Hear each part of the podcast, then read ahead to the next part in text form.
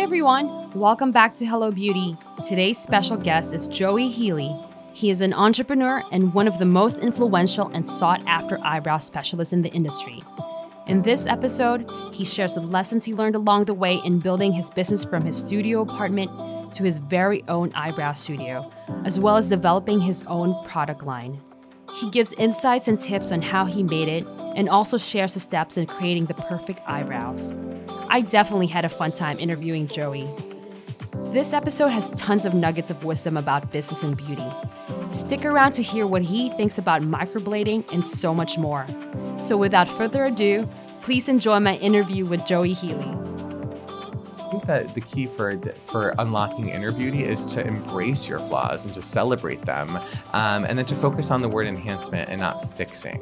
And then I think if you can kind of look at beauty that way, then all of that great inner beauty inside, all that feel good energy comes out. You give it to others. It kind of unlocks all of that great stuff. Hello, beauty. Yes, you. Join me, host Joyce Platon, as I chat with today's beauty, wellness, and lifestyle visionaries. Let's discover their motivating journey together as I merge my love for the art and my passion in revealing one's true inner beauty. Welcome to Hello Beauty, Joey. Hey, Joey. Thanks so much for having me. I'm excited to be here. I know. Welcome back to LA. Thank you. I know you're here once a year. I am. I come usually once a year around award season, and I'm enjoying the good weather in February. It's not like this in New York. I know. You're such a jet setter. Oh, I love it. Back and forth, all of over. Course, that's the way to go, right? That is the way to go. It's so easy these days. So, I want to learn more about you before your success as an entrepreneur and eyebrow specialist. What was your background and what led you to this entrepreneurial journey? Yes, that's a great question. I actually have a business degree. I went to Villanova and I studied marketing. And I think at the time I thought that that was a very formal education that might not, you know, I didn't see myself working in a big corporate office. Looking back, that was actually really a great foundation for me because it did give me a lot of the tools that I needed to create my own business. I was working as a print makeup artist. I know you were in a similar situation, working as a makeup artist, going to set, set life. Um, and that wasn't the best fit for me. So I was moved to New York when I was 20 when I graduated and started working in beauty. That was a mix of retail. I worked at Bloomingdale's, Bergdorf Goodman, Barney's. Um, I did a lot of that print work. I ended up working at the New York City Ballet for a handful of years, which was a great job. And then I decided I wanted a more formal education in beauty. So I became an esthetician. I went to the Aveda Institute in Soho and I learned all about skincare. And then armed with all of those things, I started my own business. And it's, you know, fair to say that during that time, eyebrows were always a very, very important thing for me. It was a signature in my work. Um, as a makeup artist, people would always ask me to fill in their brows um, after photo shoots or to tweeze their brows. Or if I had a, a, bride who I would get her brows in shape for her wedding alongside, you know, the bridal makeup, she'd ask me to come back to her apartment months later. So I, I was known for for doing brows, and so that really seemed to be the direction that I was being pushed in, armed with all of those tools that I had gathered earlier in my career. And I started my brow business business around 23, so I was pretty young. And then it just sort of organically grew very quickly. And it's been a great journey, about 10 years now. Yeah, it was through word of mouth. Word of mouth was a big one, exactly. And it was also just like I had a, an organic passion for it. It was friends I was doing their brows, or, you know, it was just I would hang back on set and do brows for people, you know, the hairstylists and everything. So it was just kind of born out of passion. And then word of mouth is a big thing, you know, and it spread quickly. And I actually started doing house calls. That's how I started. I would go to people's homes, mostly in the Upper East Side where I lived at the time. And, um, yeah, those girls are Gabby. And so it was a lot of word of mouth. And then my business grew from there until I had a very, very full book. And then I was ready to expand. Mm-hmm. Did you always know you wanted to be an entrepreneur growing up? You know, I didn't always know I wanted to be an entrepreneur, but looking back, I see that there were a lot of signs that I was a born entrepreneur. Um, one is that I don't like authority. I always was very self directed, um, self motivated. I've always been a very much of a go-getter and I do think outside of the box. And I think with the brow industry, I saw a lot of opportunity to create a luxury brow service because at the time this wasn't that long ago there really weren't brow specialists very few and it was all about waxing or going to the nail salon even threading wasn't really a thing it was just kind of an afterthought so i think that the way i look at the world is with a problem solving eye and that coupled with a lot of motivation and and drive i think that an entrepreneur makes but i don't know that i could be so driven with other categories of things. It's eyebrows and me are very it's a symbiotic relationship. We we I love them. And so that has specifically driven me. So finding my passion, I feel like that wanted that that led me to sort of take it to the next level. So it's really a combination of that drive but finding the thing that you're willing to to, you know, mm-hmm. go for. Yeah. At what point did you realize you wanted to pursue your business? Like, were you at retail and you're just thinking and daydreaming? And you're like, you know what? Tomorrow I'm going to start it. Yeah, you know, it started in a very small way. It's like a side hustle, and you know, as a makeup artist, you're always hustling to to get some money. And I would be, you know, every job I did was like a couple hundred dollars here, a thousand dollars here, and I was really waiting on checks in the mail. And it's very unsteady when you're a makeup artist. You never really know how to budget your life because you really don't know what you're earning. So to supplement that kind of earning that was inconsistent, I started doing those eyebrows on the side, and so I think the turning point where I was like, this is a real business was when I started to out earn myself in my retail job and in my ballet job. I was I, I, there was a lot of potential and there was a lot of money left on the table because there was a lot of clients I couldn't see.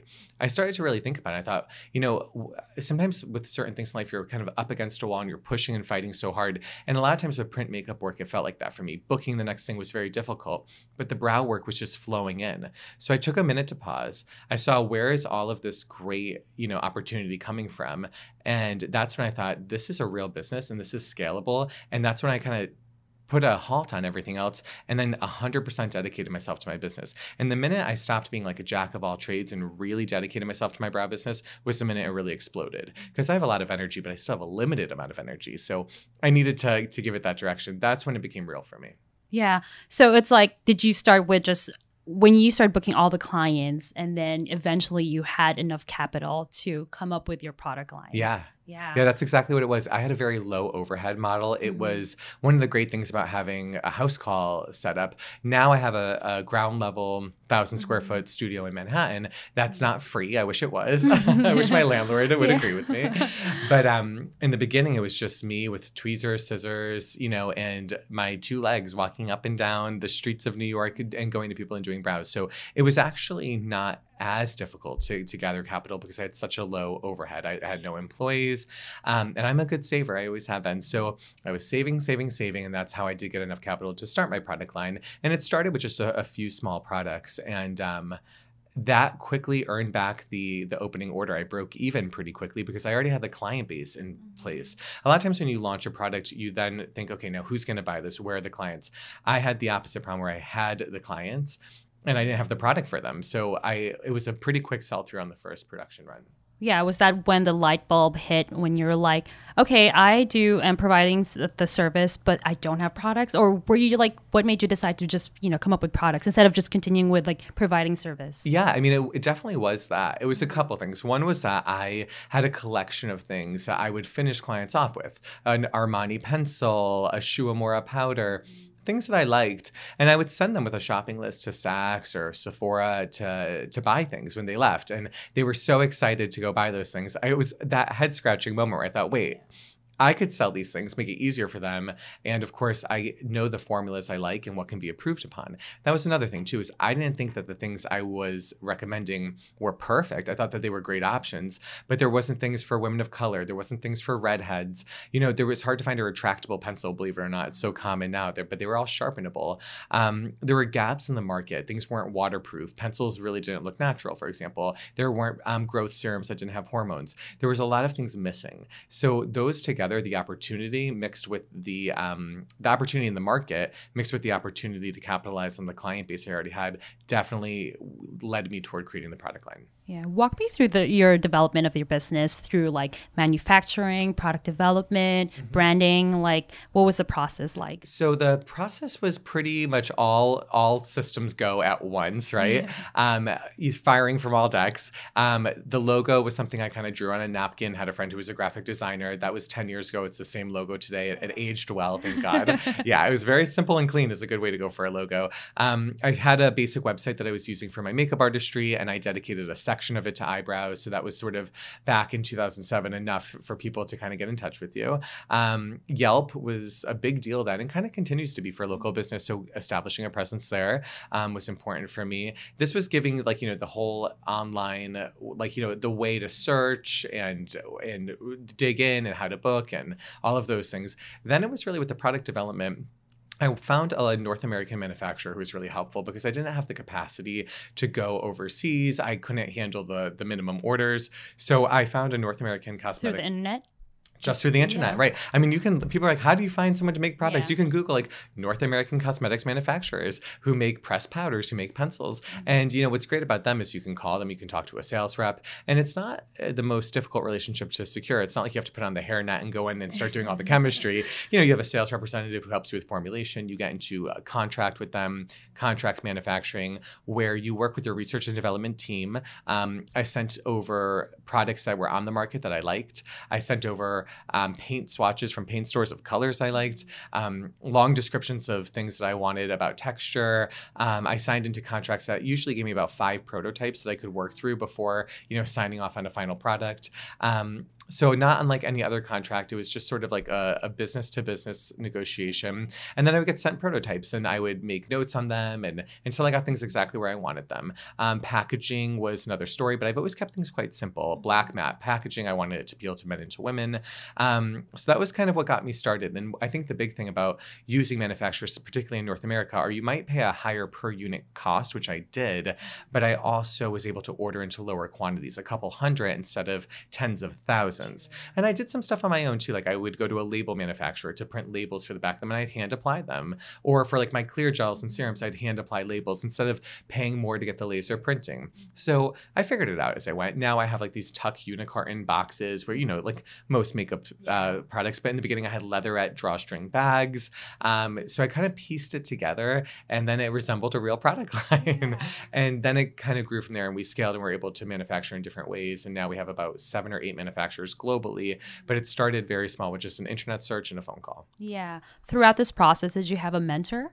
You know, I didn't have a mentor, which was interesting. And I, I wish to be that for somebody else because I had made a lot of mistakes and I, I, wish I had it. But um, I never really had a mentor, but I also think that there was something that was nice about kind of going in blind and figuring it out myself. It taught me to be very resourceful. And if I made a mistake, I'd have to figure out the solution. Mm-hmm. Um, you know, between my business education and my, I think, general, like, you know, wherewithal and uh, need to investigate get to the bottom of things so i was able to solve most problems. I always did have a little bit of guidance from my accountant who continues to be my accountant. His name is chris. He's very helpful. Mm-hmm. My father's just a great guy and i love talking to him and picking his ear. And even though you know mm-hmm. he's not a, an industry leader in beauty he always just gave me good kind of father son advice. And so um, i've always been very open to taking advice from people who who knew better than i but i also think i always listen to the clients. Mm-hmm. Sometimes the clients were the mentors I don't like products that do this. I wish this color had less red. I mean, I kind of always have open ears, but there was never a figure for me who really led the way. But I mean, I figured it out. Yeah. Can you talk to me about those mistakes that you encountered? Yeah. Well, certain things I think um, with little mistakes. Like I think of even like the accounting stuff and like the building a business, how to properly trademark. Um, I didn't trademark products or my logo for a while because I didn't realize that there'd be a vulnerability there. Um, with manufacturing how to get in like i've had issues where products were um, i didn't do a final sign off on something and the shade was wrong and then it was a debate back and forth on who was financially responsible for it. So it was having really clear um, decision making points with a manufacturer. Um, even for the business, how I'm structured, I'm an S corp. I used to be an LLC. What was the most tax efficient structure? So things that sometimes seem like boring or they're above you, but you really do have to get to the bottom of those things because they can collapse a business.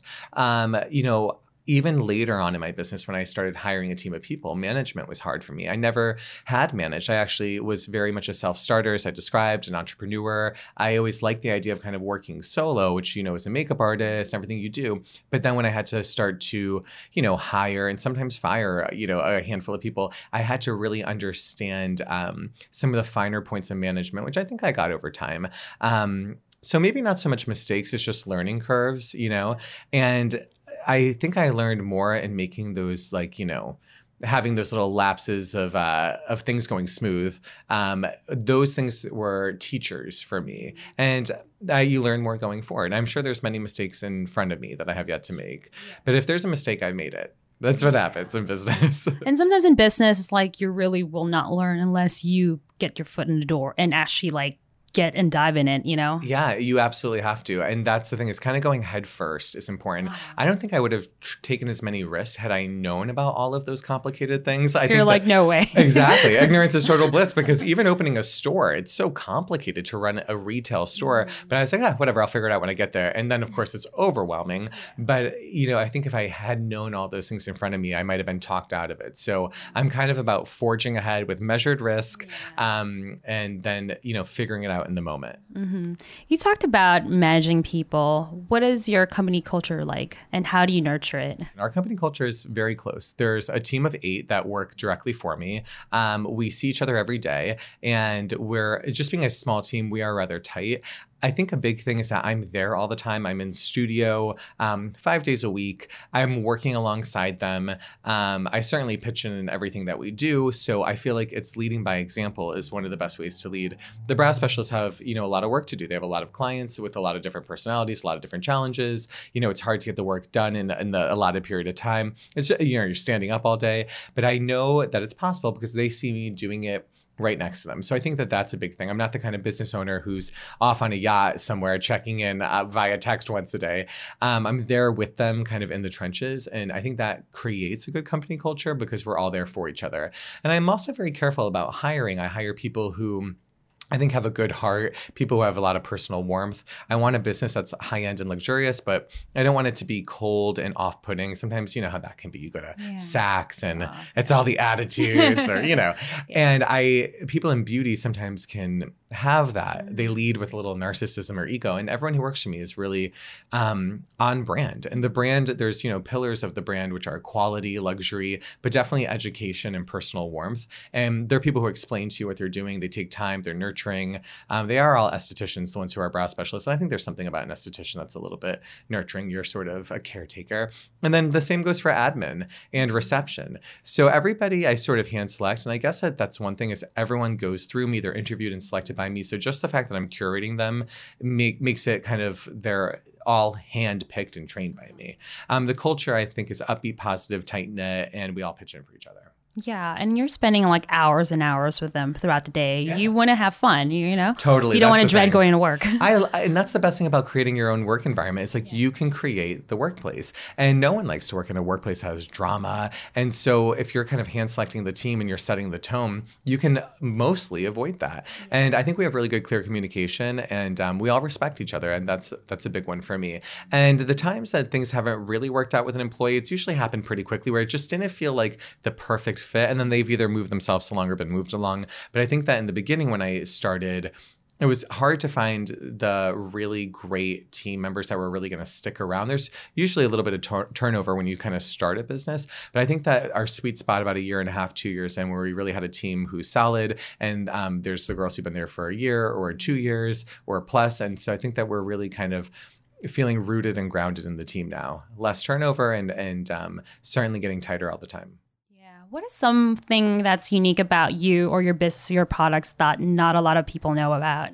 That's a great question. Something that's unique. Well, I think that for us, I don't think people realize the attention to detail that's so important because I feel like in cosmetics, for example, like, you know, the end user isn't always the one who is being made the decisions for. Whereas for me, I listen to all the clients and their need sets. So when I'm creating a product, I really have them in mind. So it's products that are being created by somebody who's in communication with thousands of end users directly, not just, you know, in a market research group, but by working with them and trying the products on them.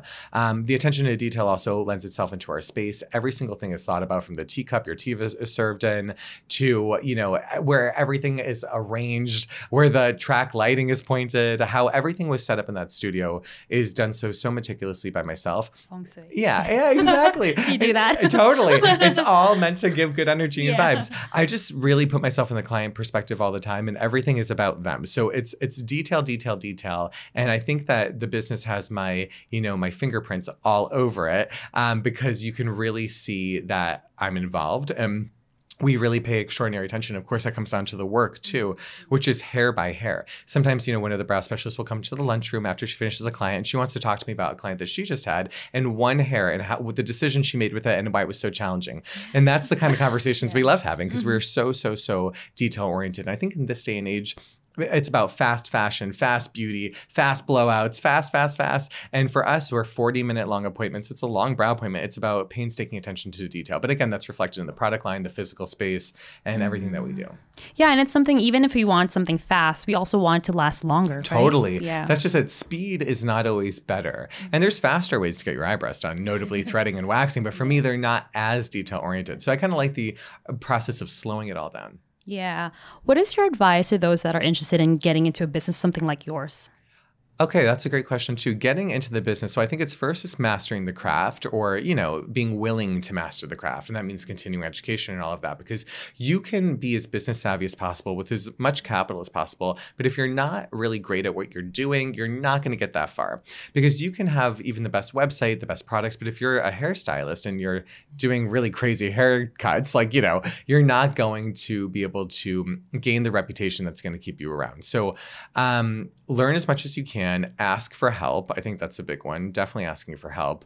Um, leading with confidence and not fear because there's so many things like i said that can't go wrong in a business so you really just have to be your number one cheerleader um, but really listening and asking for help i think is a big one too because you, there's a difference between confidence and then um, ego, right? So you want to just kind of like forge your way ahead. But if you have a good product, and that could be product meaning your service, but you have something really great to offer, and then you know how to ask the right questions, I think you'll be good. But don't be afraid to start small either, because when I started, it was those house calls. It was very, very modest, and then I went and did a browse out of my studio apartment then I had a very small brow studio on the seventh floor of a building, all the way down the hall. So it did take time to grow. So don't try to create something too big too quickly, because then you can get yourself in a position where you go out of business very quickly. So I say, you know, grow slowly and nurture each step so you can grow to the next. But I think growing fast is a recipe for disaster often. Mm-hmm. Yeah, I did read that when you first started, you were taking clients in your studio apartment. You would just put up the Murphy bed, yes. and then your bathroom was filled with products, Absolutely. and you would shower shower in the gym. Exactly. That's an amazing story. it was. I literally had a very small studio apartment, and even by New York standards, it yeah. was tiny. And I saw my clients there, and I had all of my products were literally behind the shower curtain was a solid wall of yeah. products in that bathtub, and I um I just worked from that space, and I really kind of built a lot there, and and even was to the point where I'd have like you know celebrities coming for brows in my like little studio apartment. It was cool. Like it started to turn into like this this business that um I was kind of doing as a hobby in the beginning in some ways, or a side hustle, and it kind of turned into something real. And I didn't leave that studio apartment for two years of, of doing brows till I went to my next stage, which was like basically an office space that I made into a beautiful studio. But I was always really lean, and I, I only hired employees as I needed them I only took space if I needed it. Um, and so I kind of grew in a very like measured amount. Sometimes, you know, you someone wants to open a restaurant, they start with four of them all over like Los Angeles. It's like that's really getting in over your head because then you're you're really underwater right away and you have to have tremendous success to make yourself to get your way through. I think that I always was able to take a hit hit if something ever happened and still thrive because I hadn't over leveraged myself. So even though I've taken some chances, I, I kind of am believe in like kind of small growth. People ask me all the time, when are you gonna have a second location? When are you gonna have a location in Miami and Los Angeles? And I think when the time comes, I'll know. Um, but right now, I feel like you know I don't want to over leverage. So I think that that's wise. But yeah, you're in it for the long run anyway. Oh yeah, yeah. I'm in it for the long run, and that's the thing. Is I don't want to be a flash in the pan, you know, yeah. a long slow burn. And with that attention to detail and quality, I think when you get too big too quick, sometimes it's hard to keep that in mind, the quality, right? So it's sometimes that suffers. Yeah. What do you think is the most common reason why people fail or they give up when they're, you know, going through a business? I think that the inability to face failure, or because you're going to at some point, it's just you might as well prepare for it now and have the right attitude about it. A lot of people just they just can't handle a setback. They can't get back on their feet. Um, and you know, some setbacks are larger than others. I think you can psych yourself out it's also easy to look on Instagram or to even like watch this or listen to this and think that it's so easy. I, try, I like to kind of explain to people that it's really not that easy. And I, I, my job is to make it look easy. That's what I do for my clients. When they come into the space, I, I make everything is beautiful. It's running smoothly, but sometimes in my head, I'm like, we're a hot mess right now. I'm like, everything's falling apart, but it never really is. But I think that's the the when we look at other people, we think everyone else has it together so much, and I don't, and I'm not. This is this is bigger than I can handle. But the truth is, is that everybody, even in giant companies and big cosmetics brands, they always feel like you know the sky's falling down too. So it's about the ability to prepare for failure, not to let it knock you down, and also not to to kind of stay in your own lane and know that everyone that you think is doing such a great job is having tons and tons of struggles that mirror your own. You know, it's about you know unending optimism, I guess, never ending well of hope and, and, and charisma. And I have to say too, I, have had a few really great breaks in my life where I, you know, did I browse on Good Morning America, or I had a really, I was in W Magazine with like a profile, and those are the things that I they came at times where I needed them the most, where I was just like kind of feeling down about things. So you know, look for the bright spots and focus on those, and don't focus on the negative because the negative will be there too. Yeah, and I, I think like with what you do, it's like you just have to keep your blinders on and keep your head down. Yeah, Because totally. if you start comparing yourself, that's when it starts getting overwhelming. Yeah, comparison yeah. Is, is is the death of everything. You yeah. just don't want to do that. And also, there's no secret that a lot of this is just hard work. So if you're not prepared to work hard, you're gonna fail. I feel like sometimes you see this in like kind of like the millennial thing, right? Yeah. and it's just like being of, of, a different generation where instant gratification is valued and sometimes expected. And um, not to say that all millennials are like that, but it's it's a sentiment that sort of is a around. And you know, hard work is a is a big part of this. And you know, what I share with people is a lot of the glamorous things, like yeah, we're doing a podcast in LA, and of course, that's that's amazing and fun. It is one of you know the great highlights of having a career like this. But it's also sometimes it's cleaning the toilet at the brow studio until 10 p.m. So working hard if you're not willing to work hard then you might as well you know throw in the towel now because it's going to be hard work. It's going to be hard work. Any business owner will tell you the same thing. Yeah and if you're a business owner it's 24/7 job. It is. It is in the sense that you know like you know for my for us the store is open seven days a week. We're closed like five or six days a year. So even if it's a day off for me like when i finish a yoga class i run right to my phone. Did anything happen? Is anything going on? Like you're never really disconnected. Um, i'm starting to figure out ways to sort of separate myself mentally from the business when i don't absolutely need to be there. But the truth is is 24 7 100% you know you're responsible for your business. Yeah. And what is that like? What do you do to keep yourself sane well, you know, I don't know that I'm doing a great job, but when I've tried, um, I've mentioned yoga. It really has been a wonderful discovery in my life. Um, you know, it's about being fit and physically healthy. Also, just you know, if you're a makeup artist, a tattoo artist, a hairstylist, anything where you're like hunched over, you're you're leaning, I think it's great to have that openness in your body by going through those asanas and stretching and all that. So that just makes me feel really good. And it's a daily thing I do. Um, and that to me rebalances me. I choose to do it at the end of the day because I feel like I can kind of shake it off. I also like to indulge in a lot of hobbies that are very insular and solo because I'm so client facing. I like, I'm a, I'm a people person, but when I go home, I like to cook. I love to read.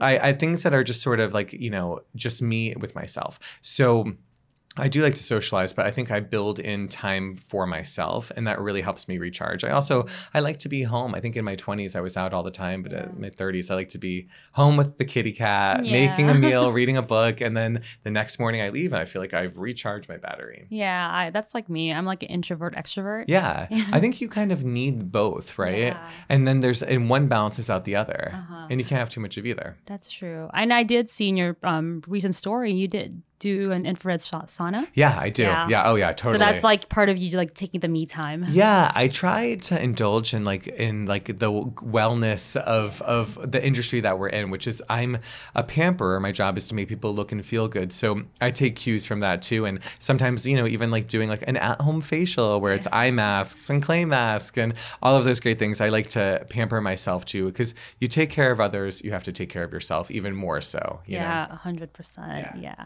So I know that you also have a master class. I do. Yeah, tell me about it, and then what can people expect in that class? Absolutely. So I love having events. So I'm in, in New York City. We have a great store, and it was only within the past couple of years. So I thought, you know what, we really have to start having events. Let's do a master class where I can give my tips, my tricks, my techniques, my do's, my don'ts. Um, so usually what that is is we have it pretty intimate, maybe a capacity of maybe 15 to 20. Um, it's about two hours long. So it's a lot of it's for professionals. It's also for people who are novices, people just interested in eyebrows. I really can kind of read the crowd, and I, I like to give tips for everybody. Um, sometimes I have estheticians, sometimes people travel in professionally for it, and sometimes it's just clients who just want a little bit of a deeper dive on the brow. So I, um, it's wine, it's cheese, it's snacks. You get settled in, and then I sit I talk, I, I have a model and I demonstrate. I demonstrate everything from the proper way to trim a brow, what brow tinting can do to help you, um, common mistakes you might be making in your brow a lot of demo and then a really open floor kind of q&a i've even had a lot of people skype in for it so so we have like uh, the computer set up and all people joining. Um, and i always like to include a little bit about branding and, and and stuff like that social media and business because it really does kind of permeate all all things. Um, but the master class is my goal is for people to leave with a deeper understanding and appreciation of the eyebrow whether that applies to their clients or to themselves. And then the last half is just kind of mingling um, you know and it's wonderful to see all of the participants kind of network with each other as well. We do them about two or three times a year. Um, I just did one at Soho House in New York. They invited me to do one for their members, um, and so it's a lot of fun. And it's it's really kind of back to that pillar of the business, which is education. I'm here to teach and to help. Mm-hmm. Let's talk beauty. Yeah. What is your technique that make you so popular with eyebrows? So a lot of people wax or they thread. So I tweeze and trim. It's a sculptural process. So it's really about assessing the client it's about talking to them first and getting a really good consultation out of them. What is your brow story? That's something that we always ask. So I don't just jump in. I want to talk. I want to know what do you do for your brows? What have you done for your brows? Like tell me about that time at the mall in 1994.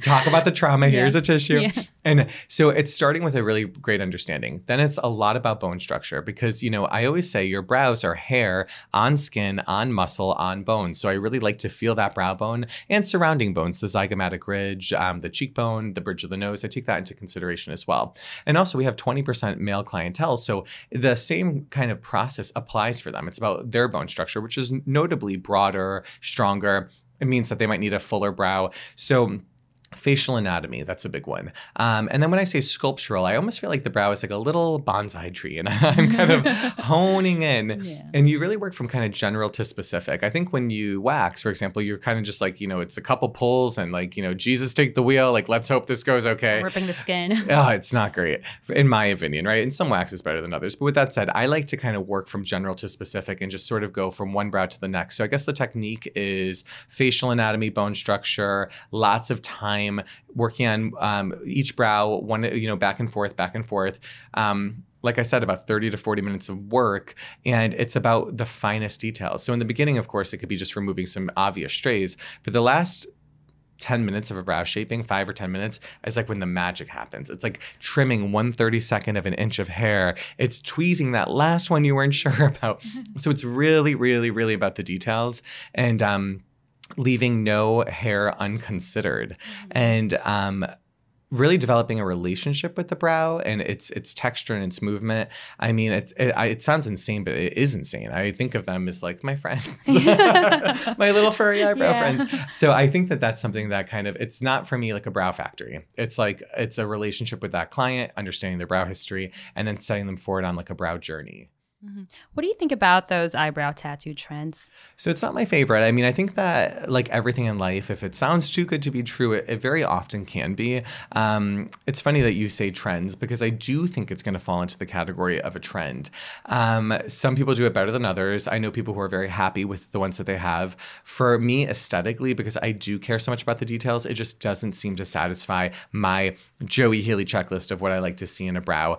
Um, sometimes the color changes over time. It can get get red, and get blue. Um, it is like a tattoo, and I don't think people like that word. You know, microblading is just like a branded term, but it's like it's semi-permanent makeup, and even semi-permanent. I feel like it's more permanent than people kind of let on. Like they'll say, you know, you need a touch up in a year, but it doesn't fade off in a year. It just fades down, but it's still kind of there. I know a lot of people who are, are not sure if they should touch up more or like stop and let it fade.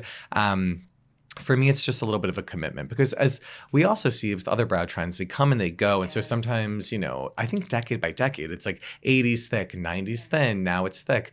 And you're going to be committed to something, even if the trend, you know, and it's kind of, I guess, crazy to think that we're, we have the perfect, you know, quote unquote brow now. The trend might change and you might be stuck with what you've tattooed on. Um, not my favorite. It's also just doesn't celebrate the flaws in the brow. You know, I like those little sprouts in the front that are fluffy sometimes there's a little cowlick or maybe even a little scar in the brow. And I like the acceptance of those things instead of making them these dead symmetrical, dark brown mirror images. There's something that just feels unnatural, you know? Yeah, because sometimes I, it looks like a stencil, the same eyebrow on everyone else. Totally. And that's like kind of goes against all of my philosophies, you know? And also with color, like I love my powders, my pencils, but all of the products that I sell, the idea is just like a whisper of color. Even if it's like our pomade brow whip, you can get a whisper of color. I love that, a yeah. whisper of yeah. color color. Just a little wow of color. Yeah. I love that too because I don't like those hard lines, those opaque lines with microblading. The idea is not to have them be like a watercolor. The idea is to have line um, space, line space to mimic the look of hair.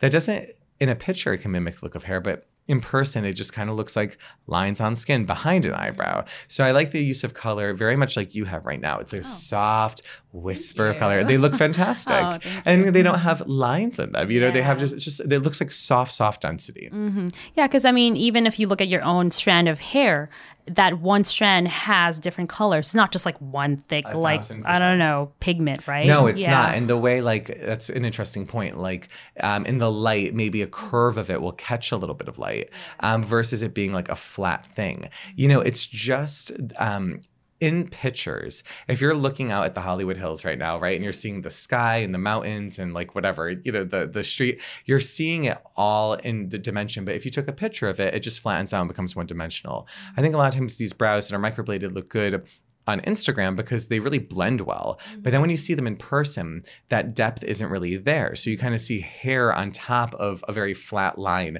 And that it feels very, you know, un three dimensional and again with that said some people do a better job than others yeah. but i've never i've always been able to kind of clock it that's yeah. another thing is you kind of want to be uh, in, with your brows like a kind of quiet beauty you know you don't want your brows to enter the room before you do and i think that that's like important right because we all enhance them but we want it to be subtle yeah. Yeah. yeah. So, how about those that don't have much hair on their eyebrows? Yeah. What do they do? I think that's the reason why some get microblading, Absolutely. right? And that's a, that to me is a little bit like kind of jumping the shark because there's so many things you could do before. Like I mentioned, a little bit of powder, a little bit of pencil, sometimes a combination of both brow tinting is huge at our brow studio. We offer two services, shaping and tinting. And tinting, we use a vegetable-based dye. We custom blend the colors.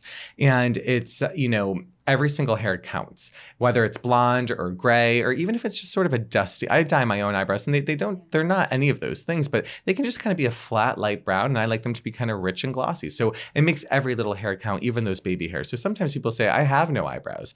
And really they just have like blonde brows or a lot of baby hair, but tinting then shaping, then a little bit of powder, and you can have a totally different brow. Another product that I have, and it is the number one selling product since the beginning of my product line, is called Brow Renovation Serum. It's a brow growth serum it's peptide driven. It has peptides, amino acids, hyaluronic acid, botanicals, vitamins. It's a clear gel. You put it on your brows day and night. It helps them grow. I have some for you. Oh, I can't wait. it's an amazing product. And that product has definitely been the backbone of the product line. It is our most popular product. Um, all of the products are under $30. That product is 125 So it is a, you know, a more expensive treatment in the line. But with that said, it's well worth every penny. And we really fly through it. And the repurchase rate on it is like 85% because it really works. So if you haven't tried a serum, a powder, a shaping, a tinting, you're jumping over everything just to get to microblading. And also, like a serum at 125 is not inexpensive, but microblading is quite expensive. Yeah. It could be a thousand dollars. And you have to retouch. You sure do. And yeah. also, you're kind of stuck with it too. So, there's a lot of options that you can have before you need a more permanent solution. And to be honest with you, I even, there's a great um, guy here. He's a plastic surgeon in Beverly Hills, Tim Neavin. Um, he runs a company, Artisan of Beauty. He does brow transplants, hair transplants. Yeah. I would rather do that than microblading because I feel really? like there's texture. Oh, yeah. Yeah. They, true. And they take this, um, the hairs, as I understand, from the nape of the neck and they transplant them. I would do that before I did kind of a semi permanent tattoo there's options and there's lots of them and there's lots to choose from, but microblading isn't the only one. And it's important to know your options. That's true. Your product, the one for regenerating the eyebrow hairs, can you use that for your lashes? Yeah, you absolutely can. It's eye safe. Um, it's wonderful. It's when peptides are in long chains, they create proteins, which really are the building blocks of hair. And brow and lash operate in a very similar way. The trick with the lash product is ours comes with a mascara wand, which is great for the eyebrow. You just kind of comb it through. For lashes, you can transfer it to a smaller brush because you just want to paint it on like eyeliner at the base of the lash line. But it mm-hmm. definitely gives you a lot of growth. It's safe for your eyes. And again, there's no hormones in it. There's things like Latisse, which um, you know I have mixed feelings about, but it's it's a prostaglandin base. It's it's a hormone, and it does have noteworthy side effects, and it's prescription, and um, ours is not that. So yeah. and it darkens the um, the skin, right? It can darken the skin around mm-hmm. the application site, and it's not just where you put it. It can be like in a general sense, and not to mention like you know you can't use it when pregnant and breastfeeding, and ours you can. Yeah, and even if you're not pregnant or breastfeeding, I Ooh. wouldn't want to use something that would have that of sort of you know warning because it just makes yeah. you think a little bit. Additives. Yeah, p- people do anything for beauty. You know, whatever. Like it'll poison you. You're like, ah, it's cool. I want like, nice brows. Yeah. Or there's formaldehyde. At least I don't get wrinkles. totally. Like whatever. I'll, I'll die beautiful. it's like embalming fluid. That's what I just mentioned. I was like, maybe I can die beautiful as long as my face is like hard rock. Exactly. like, like stone, right? Like marble. Yeah, people will do anything. So ours is like very friendly in those ways, and so it's great for lashes. Yeah. If you had to pick uh the perfect Joey Healy duo in your product line, what would they be? You know, I'd say where you can kind of get the most mileage is one of the Brow Architect Stilo pencils and the Brow Structure Clear Set Gel. So if you're armed with a pencil and a clear gel, they could fit in your front pocket of your jeans. They're really kind of slim. The brush is a double, or the Brow Architect Stilo pencil is double-ended. It has a brush on one side so you can kind of groom the brows, and then it's a triangular wedge um, of lead it's great for imparting soft color. You can kind of blend it through. You can get some perimeter lines, but you can also get the effect of a powder. And then clear brow gel. We have a product called Brow Structure Clear Set. Clear brow gel sounds boring, but ours is like more dynamic in what it doesn't do versus what it does do. It does not get crispy, it doesn't get crunchy, it doesn't get flaky, it doesn't get hard or shiny. So if you can push in a little bit of color and blend it through with the pencil here and there, and then a little like whip of clear brow gel, I feel like you can have everything that you need. Um, and that's a very Joey Healy look, kind of full and dense and brushed up. Oh, perfect. Yeah. Walk me through the jo- how to get the Joey Healy eyebrows. Ooh, how to get the Joey Healy eyebrows. So you're going to open a Joey Healy studio? yeah, let's, let's expand here. Say, the Joyce Healy. I'm like, she took my gig. Um, well, the Joey Healy look for me, it's definitely more on the natural side. But I always say, you know, nature is awesome, but it's not not always perfect with our brows, right? Because it can give us something that we need to enhance and work with. Um, the Joey Healy brow is it's customized. It's um, full. It's dense. It's um, it's got a kind of a rebellious energy to it, right? Like I don't need every hair trimmed to the same length, for example. I like the hairs to kind of be feathery and fringy. Um, you know, people think about the 80s brow as it was really, really full and bushy. I think the difference between like the 80s brow and the brow that I love now is it's dark, it's full, it's dense, but there is a defined arch and there is a tapered tail. Mm-hmm. So for me, that brow kind of feels a bit like a like the boy brow kind of look but it definitely honors the lift that people want to see in the arch. Um, so yeah, and it's but you know what it, what it's also not is that Instagram brow it's really heavily filled in.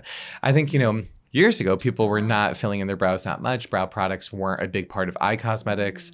Now they are and I think the pendulum kind of swung in the opposite direction where people are really filling in heavy. So mine is about honoring the natural brow, enhancing it as much as possible, um, having a nice defined arch and a crisp tail, but definitely bold fringy and kind of like unabashedly wild with some rules, a little bit of restraint. yeah. So here at Hello Beauty, we have a philosophy. It's called Say Hello to the Beauty in You. What advice can you give those who are trying to discover their beauty within? That's a great question. Well, the beauty within is really what matters, right? They say, you know, people are like Oreos, the, yeah. the good stuff's on the inside. that, that is so true. Um, I think it's leaning into, you know, your quote unquote flaws people are so um, quick to try to mimic a celebrity or an Instagram model and to, to assess themselves, find the problems, and then erase them or fix them. And fix is a funny word in beauty too, because I like the word enhance. It's about bringing forward what you do like. And then other people are about erasing what they don't like and fixing it. And that can go, you know, as far as the injections and plastic surgery and to each their own. But I think it's about really embracing what makes you different. And I think that what makes you different makes you beautiful. And I find that in, in so many different people. It's it's the unique qualities that they have, and that's on the on the outside and the inside that make them memorable special, interesting, you know, and I think and sometimes in the strive of of the perfect, you know, beauty routine, we just want to erase every pore, make everything perfectly symmetrical, and it makes a face uninteresting to me, not compelling at all. Um, so I think that the key for for unlocking inner beauty is to embrace your flaws and to celebrate them, um, and then to focus on the word enhancement and not fixing. And then I think if you can kind of look at beauty that way, then all of that great inner beauty inside, all that feel good energy comes out. You give it to others. It kind of unlocks all of that great stuff. And also, you know, to me, really, inner beauty is how you make others feel. You know, it's you leave a room and everyone's pissed off and upset and sad and nervous and angry or, or do you leave people with high energy making them feel good that to me is inner beauty is kind of you can you can see it on the person's effect on other people and if you feel really good about yourself you tend to bring that through to other people yeah, I love that. Yeah, yeah, that's important. Yeah, 100%. So, where do you see your business in the next year or so? Well, hopefully still open running. I, I think be. that's going to happen. Yeah. Um, the next year or so, I would like to expand our hours for our New York City location, um, stretch them out and have multiple shifts so we can be open longer. It's that that space is so wonderful. We have four stations. We usually have two or three going at a time. I'd like to see four going at a time. I'd like to have multiple shifts. Um, I have 24 products now. I'd like to see them more at 30. I'd love wider distribution of the products in stores and in retail. Um, um, product distribution, product expansion. I might even want to try a skincare product in the line. I love the idea of doing like a facial mist. I use them all the time. We were discussing them earlier. I have them at every brow station. Personal obsession. So I'd love to kind of expand the products into something a little bit broader. And I'd also like to continue to do more media and travel like I'm doing now here with you. I like um, going around doing eyebrows, you know, working um, with press and kind of getting out there and educating and kind of spreading the brow gospel. Yeah, like, preach. Yeah, like a modern brow televangelist. um, so it's kind of growing in all ways, but I definitely see myself in New York. And I, I, I would like to say that by that point, I think a second location, possibly in New York, possibly LA, possibly Miami, could be possible. Um, but just more of what I'm doing now more stores, more products, more staff, more clients. Yeah. Do you still see clients yourself? Yourself? I do. I see 44 clients a week. Um, and without them, I don't know that I'd love my job as much as I do because I have a very, very balanced job. I am doing the bookkeeping in the back office to 10 p.m. some nights. I am doing the product development, but I'm also hanging out with amazing people, rolling up my sleeves and working. And that's why I started it. And I still have a similar day to I did when I was 23. I mean, a lot of the work is very similar. Today I had uh, 11 clients in, in Los Angeles, and it was very much like um, doing doing the house calls, you know, figuring out the best lighting and all that. And I like being close to the clients. Love it. Um, where can they find your products? So my products, you can find them in many places. They're on Amazon. They're in stores in Manhattan and Los Angeles. Um, the easiest way to find them is joeyhealy.com, and that has all of the products, all of their descriptions, um, a find your shade chart, things that make it easy to navigate, and that's right on the website joeyhealy.com, where you can also go to learn more about services and book an appointment if you're in New York. Yeah. Do you also are available in like Asia? I read. We are. Yeah. yeah. We're sold in Sephora in Asia, actually. Yeah, it's cool. So um, that is in like Thailand, Singapore, Hong Kong, Malaysia, Thailand. We have a, a, good presence there, and our products do well because they're waterproof in humid environments. And we have such a great color range that it's they do very well in Asia, which is a great market for us. Cool. Mm-hmm. Before I let you go, yeah. where can they find you and what are your social channels? Okay, great. Uh, Joey Healy Brows is my social media on Twitter. It's also on Instagram. And, you know, I'm so known for that that I had gotten a piece of mail addressed to me the other day that said Mr. Healy Brows. I thought, oh, okay. Maybe I should change my name legally. Yeah. So I'm Joey Healy Brows, H E A L Y, on Twitter, Instagram. And you can also find our company page, Joey Healy, on Facebook. Yeah, thank you so much. Thank you for having me. It was so much fun, yeah. Joyce. I really enjoyed it. Hopefully next time you Absolutely. get to be a guest again. I will be back here and you'll be the first call I make. Definitely. Yeah. Thanks so much. Thank you. Thanks everybody. Thank you for listening to this episode. I love all your feedback and hearing from you. If you enjoy this episode, please make sure to subscribe, rate, and review on iTunes, Google, and wherever you listen your favorite podcasts. Writing the review is so important as these help with our rankings and allow more people to find us and spread the word of positive beauty. Thank you so much. Until next time.